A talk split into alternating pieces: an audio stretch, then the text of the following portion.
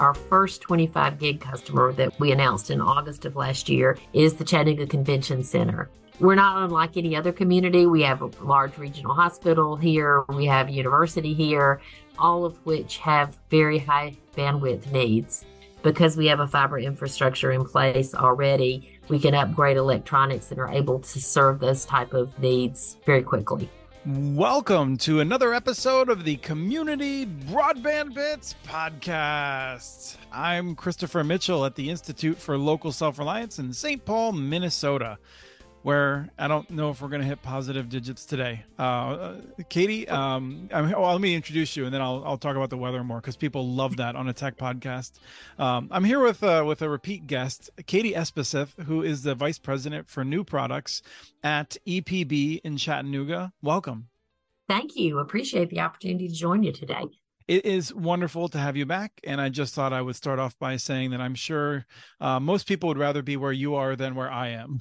I don't know. Yeah, I will say we're. I'm not even going to try to match the uh, your weather, uh, but it's 33 here, and and we're suffering with 33. yeah, so you're probably in that situation where, um, I mean, just to kick it off, one of the benefits of your fiber optic system in being tied in with the electric system is that when people's heating goes on the fritz, you can let them know before they get a horrendously high bill because they've been heating with a backup system that is much less energy efficient. That's true. You know, with with fiber as the backbone, um, you're you're really capable of adding literally thousands thousands of sensors that detect all sorts of anomalies on the system all the way down to your meter um, and so with that, you know, we can we can detect when you're headed for an extremely high bill when there's something not quite right going on. We don't know what it is inside your house, but we do know that something from getting to your meter doesn't look right, and we can reach out. And we have in fact notified folks um, that something's not right and their auxiliary heat may be on, and instead of headed for a, a two thousand dollar bill, we can intercept that a little bit earlier. Um, so the more you know the the more you can manage your energy bills. And that's that's really that's the basis of our fiber optic network was really to build a smart grid not only for more reliable power but to help folks manage their energy usage give them the data they need to be able to manage it more effectively. I was thinking that maybe we would talk a little bit about as though someone listening isn't familiar with Chattanooga, but I just I don't know who wouldn't be familiar with Chattanooga. One of the the brightest success stories in the field, um, now operating since 2009, um, really leading the nation in announcing higher speed plans, never raising your prices, from what I can tell, only increasing your speeds dramatically, um, just all kinds of benefits. But let me let me just ask you about that because I feel like you know you're obviously i mean your title is is vp of new products. You're a tech kind of person.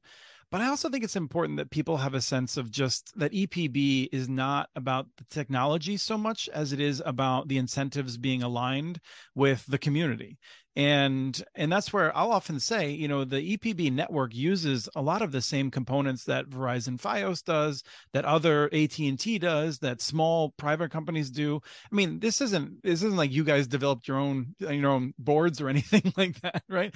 Um and just you know, if you could let people know like what is it um what that separates you that and, and that it's not the technology? You're exactly right. I, I, I couldn't agree with you more. Um, we're an, a municipally owned electric power utility, and I'll just start from there. So uh, we're owned by the city of Chattanooga, but we certainly operate as an independent independent board. Uh, but because we're public power, um, our mission really was rooted when we were founded in the late 1930s, and it's about improving quality of life for people who live in our area all of our efforts are pointed in that direction to achieve that mission. So when it meant bringing electrification to the valley, heck, that was uh, that that path was completely clear. We knew that that by bringing electricity to everyone who lives in our footprint, we were certainly improving their quality of life. Um, in the 2000s, we realized everybody has electricity. What are we lacking? What can we do to really improve the lives of folks in Chattanooga? Um, and we think that improving quality of life is tied to economic development. We think it's tied to uh, bringing good jobs here, um, offering a great quality of life, whether it's recreational or professional. Um, and when we started to look around, we realized a couple of keys to that that we could impact was about being able to offer more reliable electric service. You know, certainly our electric service was on par with others in the nation. I'm not insinuating that we were providing subpar services, but we knew we could do better. And when you look at how much electric outages cost communities, not necessarily utilities, but communities as a whole, we realized if we could take a bite out of that, we could really impact productivity in the region. We could bring more companies in to locate here. Companies could could grow and prosper here. And oh, by the way, if you choose a technology that can accommodate access to high speed broadband and internet services, you accomplish two things with one type of technology. And looking around, we realized that in, in the early 2000s, Chattanooga was underserved by our incumbent providers here. Um, so we said, okay, we want to improve our electric performance and be able to offer high speed internet services because that those two things are key to companies locating here and growing here. And that means new jobs and better jobs for our folks. So that's what we said about doing.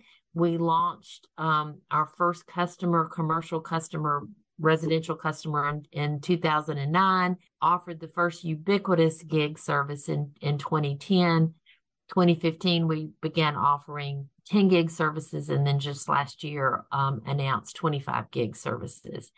So, all of those things, to your original point, certainly we did those with technology that many, many commercial carriers use. We use fiber optic technology as the base, but we've uh, we started out with GPON, we went to NG-PON, now we're at XGS 25 gig GPON. So we are constantly updating and improving our network for quality of life reasons. Um, it's it's same technology that others in the country deploy. Our our reason for doing it may be a little bit different, but still at the end of the day, we don't have stockholders and we don't necessarily are not held to issuing dividends. Trust me, we are held to the same standards of we need to uh, not lose money. But everything that we do make, we um, roll back into our community here. And we pride ourselves on being able to share what we do with our community by constantly keeping them on the technological edge of things. And if that's that's one thing that we try to do is that we try to continually update the technology and it's all about keeping the community on the forefront of what's going on to get people to move here to get people to uh, build their companies here because we think that benefits everyone. And that is something that we've seen from most municipalities that have built citywide fiber networks that focus on on economic development, on bringing in jobs, on making sure that existing businesses have a great environment. But what I think EPB has done in raising the bar is is then using the proceeds of that when you've succeeded at that. And and there's multiple studies about the like 10x return on investment that you've had on your investment. Um, you have moved forward in a great partnership that is uh, known as hcs connect for the hamilton county schools where in the pandemic and other people were futzing around with uh, with hotspots that didn't really work and things like that, you all started rolling out uh, a fiber optic service to all the free and reduced lunch families. And uh, how has that been going? You know, we're seeing that uh, grow year in every year. Um, and so, you know, we futzed around in the beginning too with some hot spots. um, we immediately went to the streets and put up over 100 hot spots to try to solve the problem immediately. We knew that wasn't the long term answer, but we did we did want to at least make that happen quickly. And you're right. Um, I should say I was actually the English language being so imprecise. Uh, I was actually thinking of the mobile cellular hotspots that oh, were deployed, oh, oh, and in oh. some cases they worked yeah. well, but in many yeah. cases they found that local cell sites were overloaded or didn't have the service, and and the mobile connectivity wasn't there when it was needed. And so that's something that I found I found frustrating and a reminder of why we can't just uh, expect that in an emergency we can um, just have wireless save us all you, you know that that's interesting because um, just like everyone else in the country, as soon as we got the news that we were all going home, that the schools were closing and kids were going to be learning from home, we started collapsing around that problem.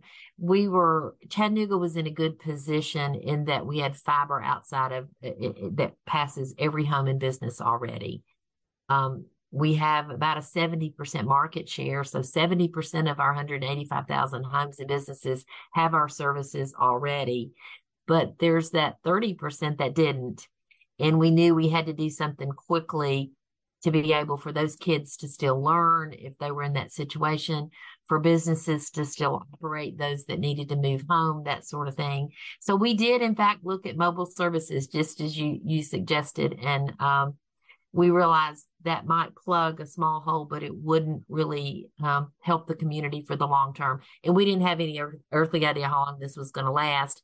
But even more importantly, it shined a bright light on the fact that 30% of folks did not have access to the or had, could not subscribe or had not subscribed to our services. So uh, we have some great local partners. We partnered with the Hamilton County folks, with the city of Chattanooga some private businesses here, some of our foundations, all um, we all came to the table to say what can we do quickly and what can we do long term to make a lot uh, a difference in the lives of these children who don't necessarily whose families can't afford or have not subscribed to our services. So, uh, to your point, we have about sixteen thousand um, households today on the HCS Connect program that touches the, the lives of about 28,000 folks. And what that means is that we, um, if you didn't have our services or if you did have our services, we can converted you to, to HCS products. So for we have funded the program for 10 years and that will continue. We just initially funded it for 10 years. Uh, so if you have a child in the Hamilton County schools that's on free or reduced lunch, the school certifies you. We don't we don't ask a lot of probing questions. There's not a lot of hoops you have to jump through from us. The school just lets us know. And if you want to order the services you have 300 meg symmetrical with a router installed in your home at no cost to you. We're mandated by the state that we can't um, provide services below our cost. We make no profit of course on this. Uh, but with our great partners they really picked up our costs for that. So uh, to our customers, there is no cost, and we were able to still um, adhere to what the state law is. And there's a couple of points I would like to raise. One is that I love that you credit your partners because I do feel like when people ask me how is EPB so amazing, I'll often start by noting that that you are a very well operated organization. And for people that are interested i spoke with harold depriest in an extended interview many years ago about some of the you were there you i think came in after that culture change that they went through in the late 90s early 2000s I was working uh, for a, a, large national carrier, and so I didn't join EPB till 2004 when we started seriously doing business planning. Right. So I did miss a lot of the culture change, but Harold's a great source of information and he uh, he truly lived through that from day one and and so I, I, don't want to take anything away from epb fiber but you have a great ecosystem there of you know the enterprise center i think does wonderful work. I'm a big fan of them. And and so many businesses and others are really committed to the success of the region. And so i think people can't miss that that you really need a, an ecosystem that pulls together to have a success this big. And you know we the the enterprise center we have collab located with them um, certainly Chattanooga is fortunate that we have a number of very successful foundations mm-hmm. here in Chattanooga um, that stem from the Coca-Cola story. Um, but but at any rate, they really have dedicated their, their missions center on education and improving thing uh, quality of life in Chattanooga. So we dovetail well with our mission in their operations and there's just a, a, great sense of cooperation within the community. We've also had great political support and legislative support in Chattanooga, um, all the way beginning with the riverfront uh, renovation, beginning back in the, in the 80s and 90s, all the way through to today. Um, we may have our differences, certainly, just like every community, but when it comes to the betterment of how our folks live and uh, we certainly all do come to the table and, and throw our full support around projects like Ed Connect. We were we didn't do that by any stretch. We were a facilitator and it's our technology or it's our network, but by no means were we the only reason that that program has been successful. The thing that blows me away is I hadn't gotten the latest numbers, but 16,000, my understanding is is that the total number of potentially eligible homes is in that around 17,000. And I've not close I've not heard of anyone getting yeah. that close. I mean, that's it's very difficult. People don't appreciate how difficult it is often to get even 50% of people in this situation because they're often people who are changing homes rapidly. They are people who are suspicious because they've been targeted in the past by offers that look too good to be true. Uh, you know, and so uh, I think there's a, a, remarkable story to be told there about getting so close to 100% of the well, of the available audience we have 16,000 students. That doesn't necessarily mean 16,000 homes. Okay. But we but we are getting we are in that 10,000 and above range of homes. So we we do have some room to go, but we're working hard and it improves and increases every year along the way. Um, and that's what we want. We want continual improvement. We want try to get the word out. Hamilton County Schools does a great job of making our making their students aware and their families aware of the availability. Um, and we we work really hard for there to be no barriers mm-hmm. when people do want our services. Um, and and you know we we're very careful about their experience uh, in dealing with our folks as they place the order and then certainly as we as we do the installation. So we try to be very very sensitive and we're always you know we're in conversations right now about how do we expand this program. Yes. You know, well and, and what does that look like for us I would I would love to keep talking about it. There's so many different things that that you have going on. I was going to jump next to the SmartNet Plus, and uh, that's a a program that I thought people might want to hear a bit about. What is SmartNet Plus? Well, um, you know, we recognize that the speed that we deliver to the side of your home means nothing if you don't get those speeds inside of your home.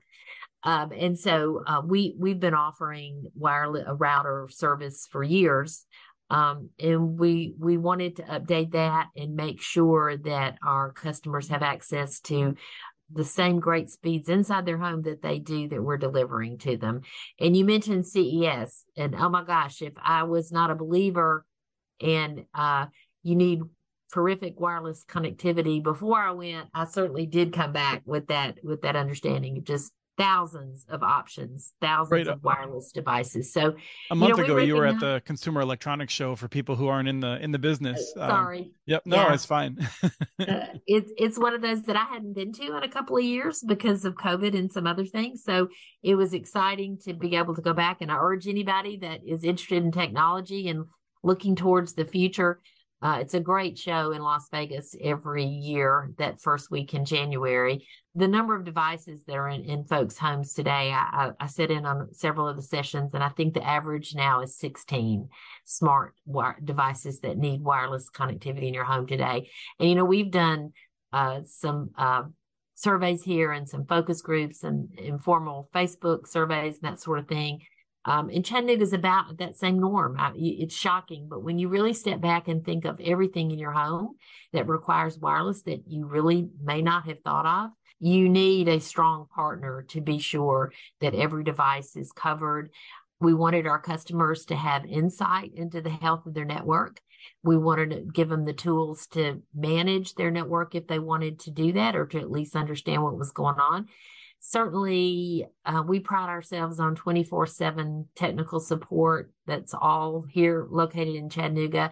Um, and if they can't solve your problem quickly we'll have a truck at your door at your convenience to be able to solve that problem. So our smartnet plus is just an enhanced version of that wireless connectivity inside your home. We want every square inch of your home to be able to operate wirelessly. Um, and so you you do get you can take advantage of this speeds that we're delivering to you. We just think now it's about what you can do with it inside your home. We all lived through the pandemic. We all learned at home. We had kids at home. We had folks who were working at home. In some cases, you had people gaming at home at the same time. Um, and so not only is it about you, but it's about your whole family being able to um, enjoy and learn and work at home all at the same time one of the things that I heard about CES was we're getting more and more products that are finally going to be able to take advantage of more than one gigabit. I think we've had 20 years now of the one gigabit port on a lot of our devices, and we're we're going beyond that more rapidly now. It seems like. Yes, yes. I mean, um, we're rolling out some devices now, some routers now in pods that have one gig, but we but that's not at all where we're going to stop. I mean, we're we offer five gig, 10 gig, 25 gig today. And so we're continually updating our devices, uh, especially in the commercial for our, our, our, commercial customers. Our first 25 gig customer that we rolled out and we announced in August of last year is the Chattanooga Convention Center.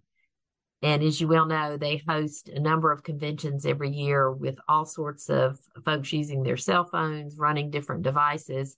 And we just thought that it was very appropriate that the first 25 gig service that we installed would be at the convention center. It's kind of a, a showcase for them and a showcase for us, but I think it demonstrates uh, the need for high bandwidth um, opportunities with multiple devices.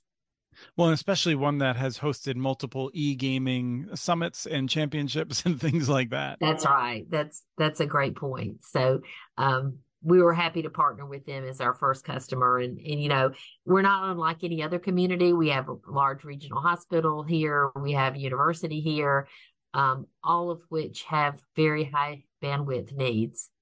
Um, and so, unlike in some locations where you're having to build specifically to serve them, because we have a fiber infrastructure in place already, we can upgrade electronics and are able to serve those type of needs very quickly the last four trips I've made into my office because I do most of my work from home now have been to uh, get to a gigabit upload and download where there was no bandwidth cap because I've hit my bandwidth cap several times in the past few months, and uh, that's not a problem on your network, as I understand it. no, that's that's one of the luxuries that uh, that's th- those are some of the things that drove us to build fiber.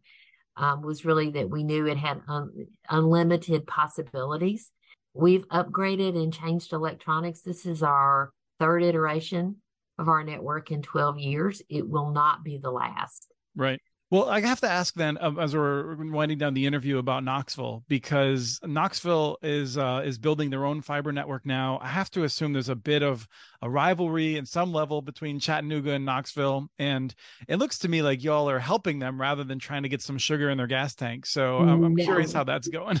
no, we um we are absolutely delighted to work with other communities. In fact, we have a group within the company, Broadband Solutions, and we partner with um, right now we're partnering with 20 other communities in their deployment. So um, we offer consulting services for them. Um, we do a lot of their market research and, and survey work and that sort of thing. We we handle some of their call center services for them. We do some of their smart grid work. So um, you know, we're we're believers in what building this type of infrastructure can do for a community. So when another community is interested in it, um, we're happy to work with them, and we do work some with KUB, and we're cheering them on from the sideline. I mean, they're they they're larger than we are, um, and so we look forward to the day when they pass us in in their sub counts and their customer counts. Um, I think it'll take them a little bit of time, but yes, they're. It will. Uh, it will. It took us. Like a, it job. took us some time too, but um, they have great leadership in Knoxville, and they're doing it for the same reasons that that a lot that munis and co-ops move into this business, and um, so any way we can help them in other communities, we're delighted to do it. I, as we were building our network and writing our business plan, we travel all over to anyone that would talk to us. We were so lucky that other communities were would open their doors and sit down and talk to us and share what they had done well and what they had not done well. We learned from them so much during that process that um, we kind of think it's our way to pay it forward. We need to do the same thing for other communities because we do believe this is the right thing to happen across the country, whether it's a muni or co-op, a, uh, a, a, different type of there's all sorts of different business models. I don't think there's one that works that i'd say is the best. It's really what works best for you. So um, no we we think uh, rising tide will ra- will uh, raise all boats and we're happy to be part of that. Well, I've been surprised to see that the Tennessee legislature has been um, uh, not uh, I'm trying to think of how to say this properly because the Tennessee legislature is acting in some interesting ways. I think in that um, you uh, and and other the many other municipal fiber networks that have been so successful across Tennessee are prohibited from um, offering advanced services outside of your electric territory. At the same time, the broadband office has been giving grants to some munis where they have low density areas that are not covered within their electric territory lines. And so I feel like the state is both encouraging and discouraging municipal investment at the same time. Uh, so I'm just curious if you see any of that dynamic. Is that is that what I'm correctly perceiving? The interesting thing is that you're exactly correct. We are not allowed to own customers or provide services outside of our footprint.